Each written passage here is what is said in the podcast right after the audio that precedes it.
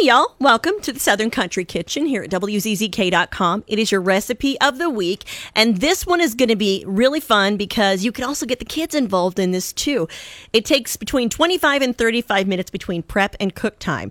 But it's really wonderful. It's a burrata pizza margherita with fresh tomato sauce and then balsamic greens on the side. So you give yourself a little side salad.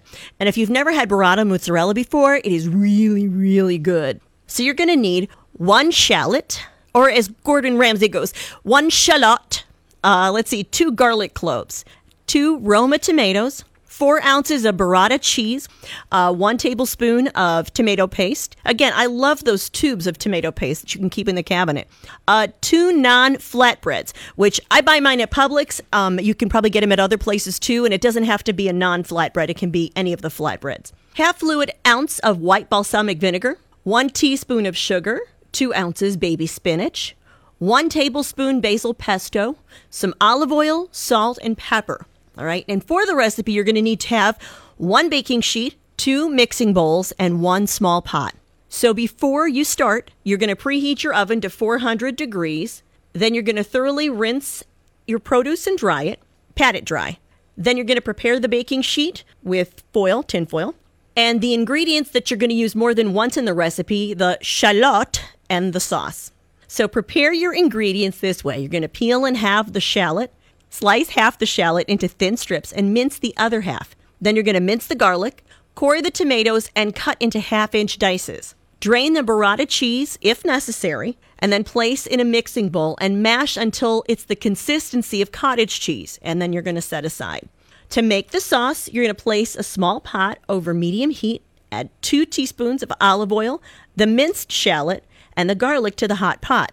Stir constantly until it's fragrant, about 30 to 60 seconds. Then you're going to add the tomatoes and stir occasionally until tomatoes soften and then they start to release their liquid. That's about two minutes. Then you're going to add a quarter cup water and the tomato paste and mash into the chunky sauce. Then you're going to season it with half a teaspoon of salt and a pinch of pepper. Bring this mixture to a simmer and stir occasionally until the sauce slightly, slightly thickens, and that's two to three minutes, and then you're going to remove it from the burner. So now you're going to partially bake the flatbreads. So place the flatbreads directly on an oven rack and bake in a hot oven until lightly browned, about six to eight minutes. Then remove the flatbreads from the oven and set on a clean work surface. Time to assemble and bake the pizza. So you're going to set aside a quarter cup sauce.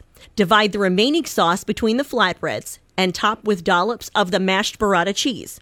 So what you're going to do is you're going to place the flatbreads directly on the oven rack. Don't worry, we got a thing to figure this out here. And then you're going to put that prepared baking sheet on the rack just below the rack that has the flatbreads. That's going to collect any of the drippings. Bake until the cheese bubbles. That's going to be about five to seven minutes. And then rest the cooked pizzas three minutes before you slice them. While the pizzas bake, time to make the dressing for the side salad. So, in a mixing bowl, combine the vinegar, the one tablespoon of olive oil, sugar, and a pinch of pepper. Stir until the sugar is dissolved, and then while the pizzas rest, toss the spinach and sliced shallots to taste with the dressing. So now it's time to plate the dish. Now you can do either on the side of the dish where you put the pizza, or you could do like we did, and we just put it in a salad bowl. Either way, works for me. All right, so you're to plate the pizza, garnishing it with the basil pesto, and use the remaining sauce. And if you want, you can actually use it to make it as a dipping sauce too. Sometimes we like to do that as if we had like, you know, little breadsticks or something. But that is your burrata pizza with fresh tomato sauce. And it is, I really, this is one of our favorites from Home Chef. And like I said, if the kids like to get involved and you want to make pizza at home, it's a great way to do that for them. Thank you once again for listening to the Southern Country Kitchen podcast every week here at WZZK.com. Now, if you have a recipe that you'd like to share, I would love to hear it. I would love to share it with everybody else. And of course, give you the credit. My email is dana at wzzk.com. Talk to you next week.